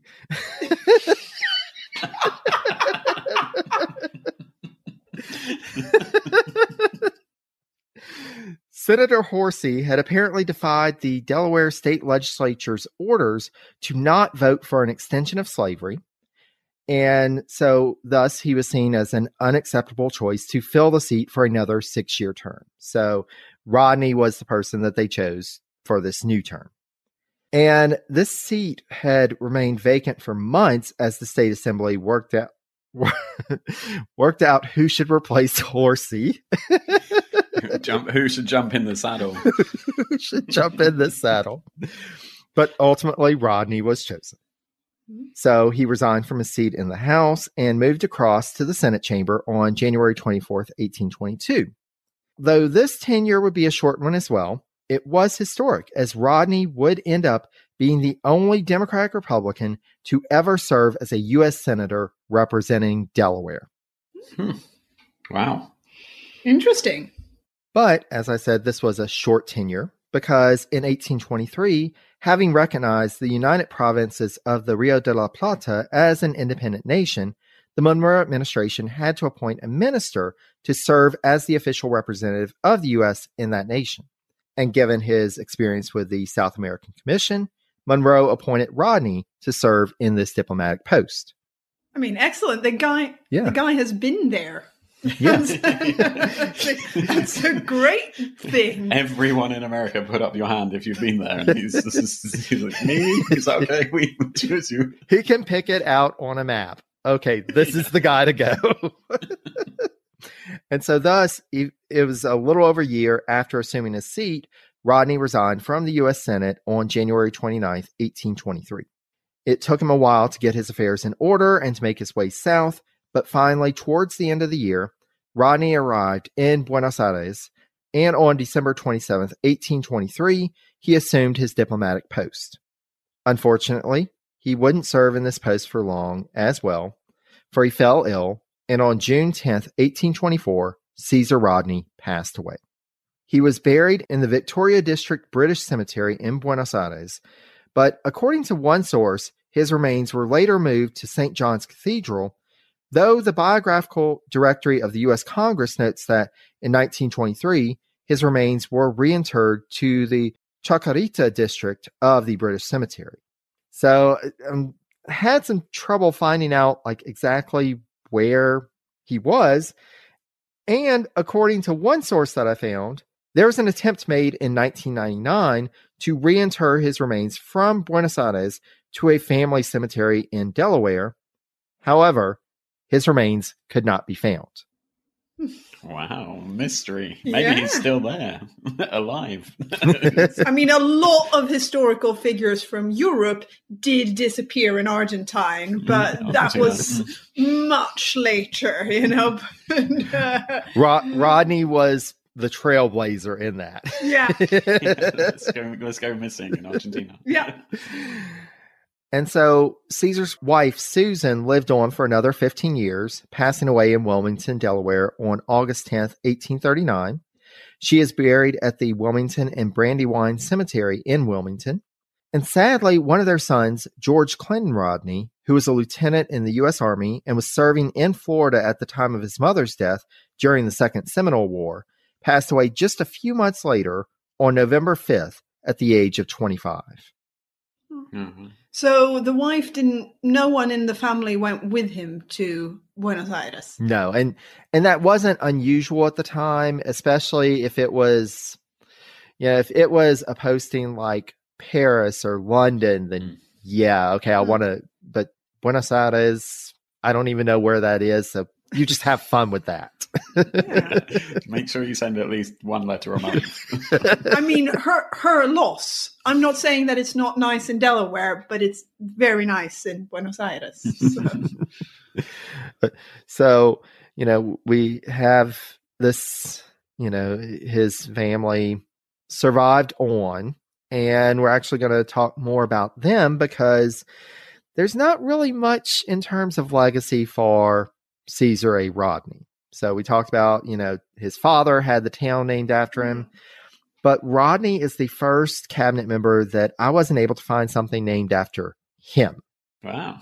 That's so fast. yeah. With a name like Caesar A. Rodney and you don't get anything named after you, what does a person need to do to have a good name? It it really seems like a missed opportunity here. yeah. I mean, I know that a lot of American or schools in the US tend to be like named after it's like the so such and such school. I feel like we need to petition some sort of the school district in Delaware to at least name a school after him. And make sure that it's known it's him and not his uncle. yeah, yeah. I mean, imagine that. Play play American football for the Caesar A. Rodney High School. I'd, I'd, I'd do that. But I also call it American football, which is probably an indication of how much I know of the sport and how good I'd be at it. yeah, poor poor Rodney. Yeah. Oh. But in terms of his family, his family did continue on and and had some more political legacy. Two of his cousins served as governor of Delaware. The first, Daniel Rodney, served as governor from January 1814 to January 1817. And Daniel also succeeded Caesar Rodney in the U.S. House when he vacated that seat in 1822 to take up the seat in the Senate. And Daniel later served a brief tenure in the U.S. Senate from November 1826 until January 1827. And the second cousin, Caleb Rodney, alternated his time between the Delaware State House and State Senate from 1802 to 1822 when he was elevated to the post of governor of Delaware upon the death of the sitting governor, as he was then the Speaker of the State House and was thus next in the line of succession. Mm. He only briefly served in that role from April 1822 until January 1823. Another cousin of his, George Brydges Rodney, served as a U.S. representative for two terms starting in 1841. George B. Rodney's son, George Jr., enlisted in the U.S. Army at the beginning of the Civil War in 1861 and ultimately rose to the rank of Brigadier General prior to his retirement in August 1903. Wow. So the family carries on mm-hmm. through the mm-hmm. 19th century. George Jr. also served for a few months as the military commander of the Department of Alaska in 1874. Oh. We left Delaware. from Delaware. from Delaware to Alaska, from Delaware to Buenos Aires. The Rodney family got around. Yeah. yeah. Wow, that's amazing. But that is the life and career of Caesar A. Rodney. Wow. It's a mixed bag, as we would say. Yeah. But thank you for taking us on on that journey through through this man's life. That was uh, a lot of fun and, and very interesting. Absolutely. And so now let's take a few moments to talk about his life and career, and starting with our whole picture category. So this round looks at the overall career and character of this cabinet member. So this is everything. And in this, we will be ranking him. Each of us will give him up to 10 points. And for the two of you, basically, I've already got it in the spreadsheet. We'll take your two points, but you can, each of you have an opportunity to go up to 10 points, but then your two totals will be divided by two. Yeah. So, what are your initial thoughts on his overall career? Well, he's sort of done everything, um, whether or not it was you know groundbreaking or successful or, or influential. Uh, that's not necessarily the case, but he's done everything: sort of local Delaware politics, Congress, Senate, ambassadors, fact finding missions, the Burr trials, other trials, and, and, everything. It's just, yeah, it's, it's hard to keep track of, despite us writing notes down whilst you were talking. it's, uh, it's, it's, yeah, he's, he's been, uh, been involved in everything. But yeah, not necessarily successful and not necessarily like physically present in some of the, like it's sort of the step one is turn up to work when you're needed. Um and he didn't necessarily do that all the time. But uh yeah i don't know. What do you think Åsa? yeah no like you say he's he's done so much. And it's also interesting because like he had so much of his career after being attorney general which again looking at it with some 21st century eyes when that's sort of what people retire from uh, those kind of roles. It's interesting to see what he then goes on to do. And I agree with you, Chris. And then also there's his private practice and like the labor law case. And so I don't know, it's a little bit, it's all quite sort of, man, maybe lukewarm and putters along. And then occasionally there's interesting spikes like mm. with the Burr case or with going to South America or you know things like that. Mm. Uh, and I think the sort of that that the, the struggle is or the the we whilst we might think it's really interesting and it might have been super interesting at the time, yeah, like you said, how effectual and how great was he at actually doing the job rather than mm. how interesting it is. So I don't think anything was super. Oh, oh wow, yeah, let's write five books about his opinion on this trial or, or something like that. But he also seems to lack sort of an oomph, a sort of a, a, a go getter, because he just sort of seems to land himself in these roles. Like he's born with a name like Caesar into a family where his father is already uh, a, sort of a politician. His uncle signed the Declaration of Independence. I mean, you can't be more born into early political uh, life in the U.S. as a nation state than that. And then he's sort of like the president asks him to do stuff, and he's given these jobs, and it's not like he's out there like. But maybe then maybe people weren't at the time out there winning the popular vote and and kind of having that passion behind them. Yeah, he just seems to sort of go where people tell him to do to go and do what they tell him to do. Exactly. And also one of the things that she said is kind of sticking in my mind that you know kind of got this this line and then occasional like hmm. blips of things but yeah, and this isn't necessarily I mean, he hit on so many different levels of government, of offices, but and so, you know, it's definitely not at least for me, not in the lower ranges, but how high can he really get because what did he really do in those offices? We've we have a couple of places that are you know you do see a bit of importance and historic relevance but those are exceptions mm. to the rule it's not like his entire career was impactful to mm. history mm. yeah yeah um and so then i think like yeah there's there's not even a a massive sort of scandal in the in a sort of personal or political sense there's there's no, and we'll get to that in a different category. Mm-hmm. But now it's all just a bit meh. But then I suppose he does nothing majorly wrong. I mean, he loses the Burr case by not setting that up very well, but and that's so personally motivated anyway. So, like, he doesn't achieve maybe anything noteworthy, but he then also doesn't mess anything up completely. Yeah. I'm thinking like three or a two is tough.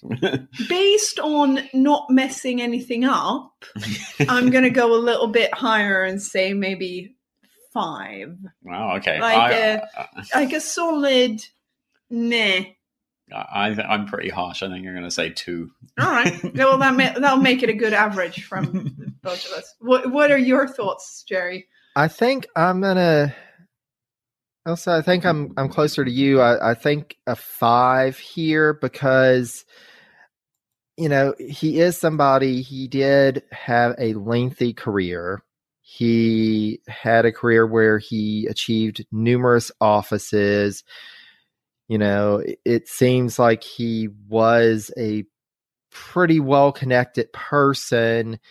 He ended up later in his career becoming a diplomat and he remains kind of relevant in the political landscape, even if he's not necessarily a leading force in it. He's still got kind of his his pulse on the political landscape. He, he's he he's there and he's succeeding. It's just not it's not that he has a firm agenda that he's moving through. It's more he's just riding the wave and and yeah. trying to to help the the larger cause.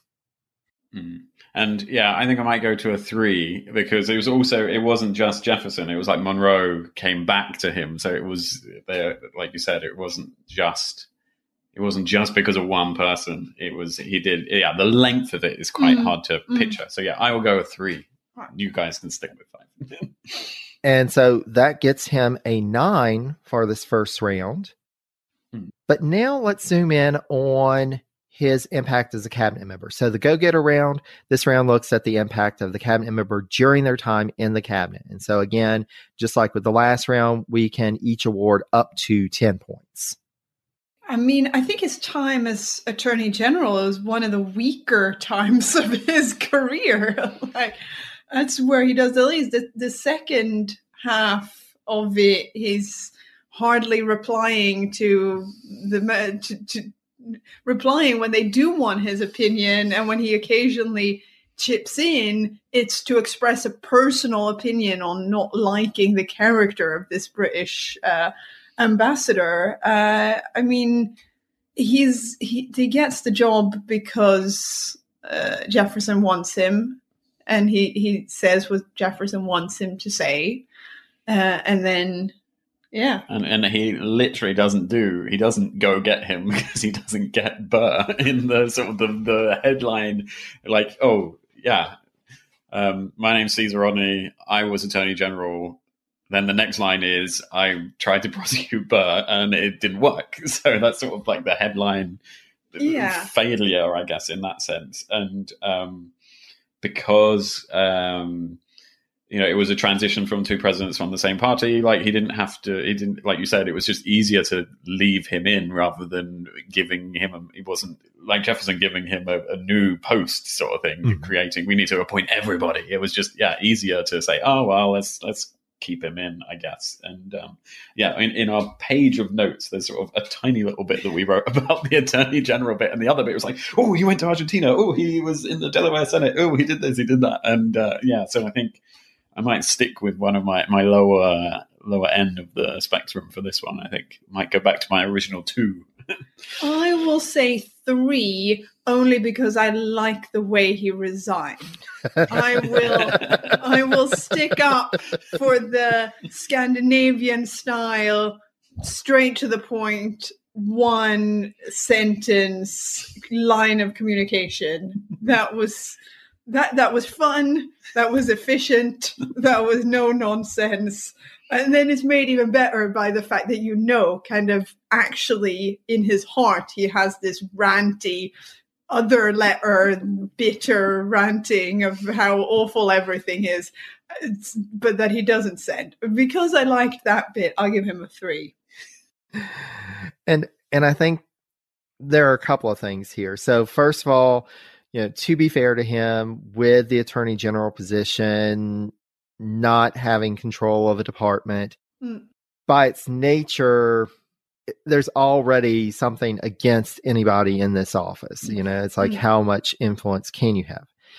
With that said, I think we see figures like Levi Lincoln, who occupied the same post and was a prominent member of the cabinet. You know, he mm. was somebody that Jefferson turned to on a regular basis for advice, not just about legal matters, but also the politics. So there's an opportunity to have influence as attorney general, and you just don't see it with Rodney. You have this figure, and Jefferson does have a strong confidence in him, but he doesn't do the one big thing that Jefferson wants. And then it becomes the blame game of, oh, well, it's somebody else's fault. It's not that I put together a bad yeah. case. It's Marshall is just unfair. I don't like him. The Federalists don't like me. The Federalists don't like us. It, it, it's rigged. You know, it's it's this was never going to go our way, and you know, you just have to wonder. And then we get to, and and this is one of those cases where there's a stark contrast between serving under Jefferson and serving under mm. Madison. Mm you know, with Jefferson, it was clear, even though he may not have been that effective, at least he was definitely on board with Jefferson.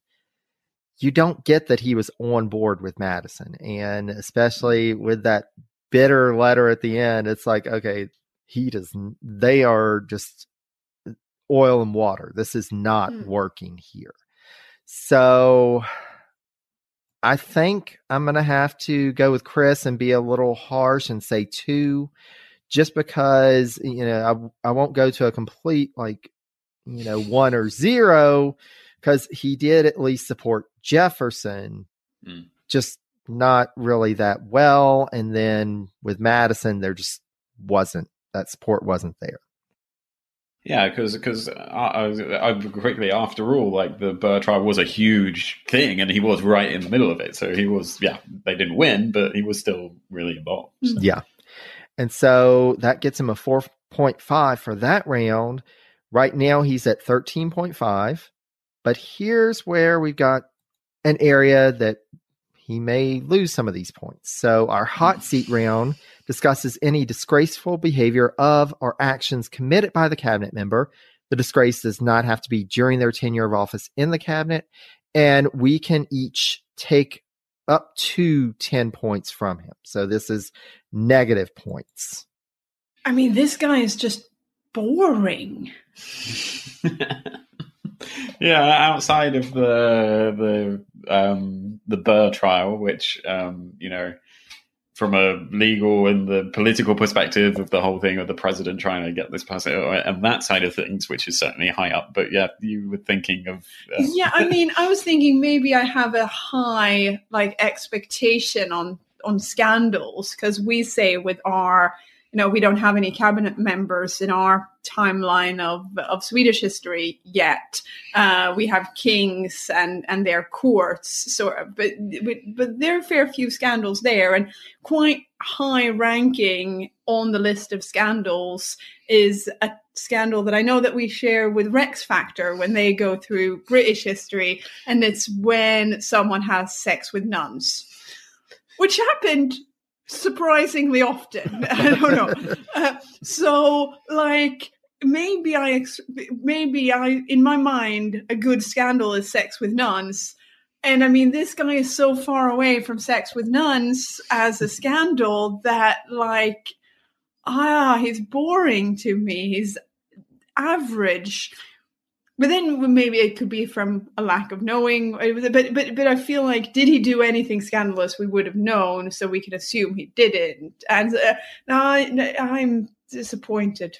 Mm, yeah so then i guess it's it's how how much you you take into account the burrness of it. So i think yeah with with the other side I, I can't i'm struggling to think of a one point thing that he did for the, the, rest of his life. that You didn't mention anything about him, like you know, a lot of people have you know mistresses and secret children or anything like that. So it seems like he was a pretty decent person on that perspective. Um, but yeah, I don't know. I'm struggling. What are your opinions on on the the burrness of it? and that's the thing. So know, the only couple of things, and I'll I'll go ahead and note one thing that we typically have in this round for cabinet members who are from slaveholding states, and Delaware was a slaveholding Mhm. state, you know, if they did if they did enslave individuals, Mm. we do mark off from this. You know, of course, Mm. there's no quantifying that that horror. But in this case, I can't confirm that Rodney did, in fact, enslave individuals. He was in Delaware, but he was in an urban part of Delaware. Mm. I did not read anything that he had any kind of agricultural operation, that he had any people in the household. So I can't confirm that he did enslave individuals. I can't Mm. deny it. I also can't Mm. confirm it. So really what we're left with is for me two things. You know, one the his prosecution as a, a house leader in the Samuel Chase impeachment trial where it's a mm-hmm. clear partisan move to try and remove this federalist judge. And then his conduct in the Burr trial, which, you know, let's do anything that we can. Let's build a shaky case in order to get Burr. Both of these seem like, you know, very political vendettas that he was more than willing to get involved in and do what needed to be done. But it's also not much. Hmm, hmm. And and it's the uh, certainly with the with the Burr, he's following Jefferson's Mhm. lead, and it's a very it's a Jefferson led move with him writing letters and giving out all those blank forms and, and all of that kind of stuff. And for a certain part of it, Rodney had to go home for his son as well for some of it. Yeah. So um, I think he does the, the most scandalous thing in his story is uh, them potentially losing him in Buenos Aires and not knowing where his remains are. And I think if you do the most scandalous things in your life when you're dead, maybe that's the contradiction. Yeah. that's yeah, like oh, the most like ooh, what went on? That that that happened way after he was it was already gone. Yeah, I don't. So I think maybe do I do we do we say a three again? Maybe. Of taking three points away. Yeah, yeah. Well, Uh, I want to take more away from him, but uh, maybe again that's because I I love I, I have. If you listen to Flatpack, you know how excited I get when uh, when people do crazy things in, in history. I'm going to take six away from Six? him. Wow. Oh wow. Yeah, I that's, mean, that's harsh. intense. When the Mm. other people like own slaves and duel Yeah. and do all. that Yeah, because tip- Yeah, Typically with this, it's like folks that really have some scandal, and if they don't have scandal, we typically don't take away points. But oh, oh, sorry. Yeah. I, I, I, I, I, I, sorry. I take ignore everything I said. I did the scale wrong. I did the scale wrong. I uh, take so the least scandal. the least. zero. Scale. Oh yeah, no. Then I want to give him zero. Uh, sorry, Oh, Jerry. no I- worries. I misunderstood. I was like- scale. I was like, what did what did I miss? No, no, no. What No, what do then- you know about Caesar Rodney that I don't? There was a wild No. weekend in Atlantic City or something. Yeah. when his Swedish cousins came to visit. Uh, yeah. No, no, no. Then I know. right. Then I want to give him nothing because he's just so Not meh. Well, I think the the, the Monroe and uh, the the Monroe the um the Burr stuff is is about Uh, yeah, let's give him a three. one for a one for that. I, I'll give him three. Okay. So one and three. And I'm going to take away one. And it's it's mainly, you know, knowing the the perspective and knowing that you know, we have some cabinet members that are quite scandalous in Mm. numerous respects. And so, you know, Rodney, it's it's like, you know, just, you know, live a little, you know, have have that have that midnight snack where you eat the entire pie, something, Yeah. you know, something. You really but uh, you know that and that one is really, you know, being willing to carry out that political agenda, you know, even though he Mm. wasn't really the one deciding it, he was more than willing to be that that agent. Yeah. Mm, And he took it pretty personally when they lost. Oh, so yes. he, he, he seemed he was still on, even though he was following orders in a certain respect, he was still uh, engaged in it emotionally to, to get so annoyed when they lost. But then at the same time, I'm, I'm, I'm speaking, I'm blaming this guy for not being scandalous enough and not interesting enough. I suppose, on the other hand, it, it's it's good. You don't want your publicly elected officials to to do scandalous things, and so again, like we've been saying, he doesn't do anything bad in this category. Uh, you know, as opposed to so many previous people have been covered here who have a record of really horrendous, like you said, slave owning and and and that kind of thing. and and the the one when we talk about slavery, like the people who who said, "Oh, well, um, we should get rid of slavery, but I want to keep mine, or I'm going to keep mine for for the moment." Whilst like that's the worst. Yeah, all the ones that are like, no, you get rid of slavery, but I'm not getting rid of my slaves until I die. Yeah. Like that is just self-serving. It ah in the most horrendous fashion. So, so yeah, he doesn't do any of that. He's not bad. And and that's the thing. And it could be that there's more about Rodney that we just don't know because Mhm. he isn't as well studied as other cabinet members. But we have to go on what we know, Mhm. and there's just there's not much here for this category. But this does remove three points from his total, so now he is at ten point five. Mm. But he does have an opportunity to pick up a few more points, starting with tenure of office. So we award points based on the entire time that a cabinet member served in a full time capacity. And even though the attorney general position is a part time position, we do still consider it. He was attorney general even when he really had nothing to do. So we we do still consider this as he was a full time attorney general. So he served from January 20th, 1807 to December 5th, 1811. And so with rounding, that gets him an additional five points. And then we have our bonus points. So our cabinet members can earn a bonus point if they served in more than one full time cabinet position. He did not, he was only attorney general. Mhm. He does earn an extra bonus point because he served as a full time cabinet member in more than one presidential administration. He served with Jefferson Mhm. under Jefferson and Madison, so he earns a point there. But even though he somehow stumbled into so many offices, Caesar A. Rodney did not become president. So he doesn't Yes. get that point. Uh, but it's interesting, like the time wise, he pretty much served a four year presidential term, Mhm. covering two presidents. So he Exactly. owns the same amount of time as others, but did it for two people, which is it's just a, a quirk. exactly. And so he ends up with a total of 16.5. So he is definitely towards the lower end of our cabinet members. But given what we've talked about, that seems rather fitting. Mm. Yeah. And but and lower, despite not having many taken away. So it wasn't like he started with a high and then had ten taken off. And especially considering that five of those points were just he stayed in office long enough. yeah.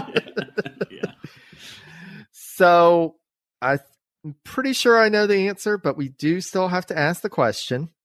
After all I've shared about Caesar Rodney's life and career and what we've discussed, do the two of you think that this cabinet member is notable enough or impactful enough to earn a seat at the table of the cabinet all stars? No. But I still think we should petition a Delaware school district to name a school after him. I think th- that's a that's a fitting uh, level of kind of honoring because it's a bit sad that he has nothing. If his dad has this historical district, he, he should at least have something. Only only if the gym hall is called the Horsey Gym Hall. if if any state officials in Delaware are listening to this podcast, please make this happen and let us know.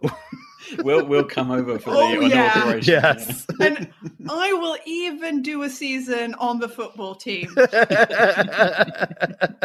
That might be more of a of a threat than a promise. you heard it here, everybody. Yes, make this happen. Let's make this happen.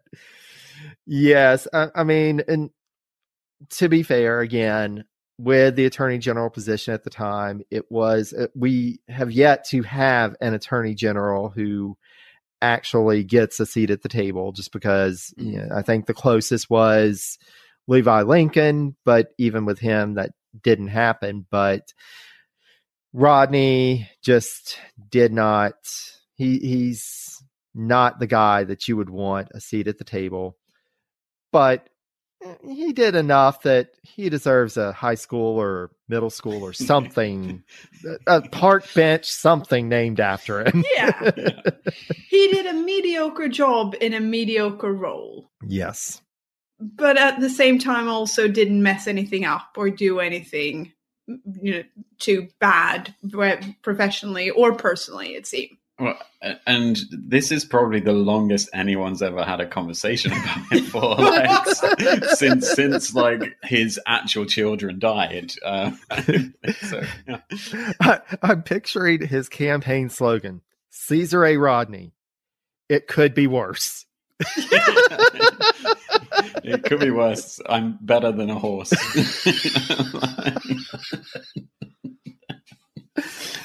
Well, even though he is definitely not going to, we're we haven't found something miraculous about him. It it's still to me, and and I hope that y'all feel this way as well. It was interesting to learn about his life and career and see these political dynasties and how folks Mhm. would end up in these offices and be a part of you know some pretty important things you know we've got the growing um you know got the burr conspiracy the burr trial we've got the attempts to impeach judicial officers and there was there were some definite legacies and and precedents set with those that carry on to this day and then likewise with the Spanish American revolutions and the US trying to decide how to navigate that, the fact that he had a role in that, it's interesting to see that even this character that just kind of stumbled into offices, he still was involved in these key points in American history. So I hope that y'all feel that you know, this longest conversation of Caesar A. Rodney today. I, I mean, I've had a lovely time talking about uh, this this guy, and I feel like history is, of any country and any period is full of people like him. History is full of the people, but still, by their by their action, they they form the course that our countries took through history, like you said. Absolutely. Absolutely. And if nothing else, Caesar A. Rodney gave us an opportunity to finally talk to one another. This was wonderful. this was excellent. So much fun. Uh, thank you so much for having us. And uh, we'll have to see when I don't know how long it's going to take for us to get to this point in our podcast. But when when Swedish people start in in the like coming over to America in in big numbers, we'll have to get you on ours uh, or uh, invent a completely random reason for you to come and speak to a flat pack audience. Yeah, and uh, I hope that uh, a few of uh, Yeah, lost my train of thought. Yeah. there. I hope that li- the listeners enjoyed uh, this as much as we enjoyed recording it. Yeah, Uh, exactly. Absolutely. And likewise, I encourage our audience, once you're done with this episode, please go and check out Flatpack History of Sweden if you haven't already. Like I said, if you are a presidencies listener and you like that in depth, trying to explore the nuances, that is a podcast that you need to check out. So thank y'all so much for being here. Thank you so much to our audience for listening. I hope that everybody feels that they've learned a bit more and and like you said elsa it these characters that may not get all of that spotlight and may not even seek it out, they are just like us. You know, they are individuals that are part of history. And so it is fascinating to see them and how they approach the history that they're a part of. So thank y'all so much for exploring this with me. Thank you so much for being here. And thank you so much for your friendship and continued support of presidencies. I cannot say how much I greatly appreciate y'all. Oh, likewise. Thank you so much. So, everyone, until next time, stay safe and healthy, be kind to one another, and take care, dear friends.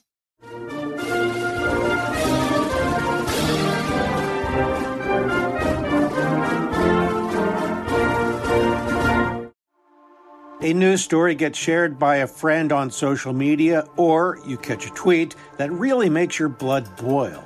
But how do you separate fact from fiction? That's the premise behind Disinformation, a 10 part series from Evergreen Podcasts and Emergent Risk International coming this fall. Tune into Disinformation wherever you get your podcasts, and remember don't believe everything you read.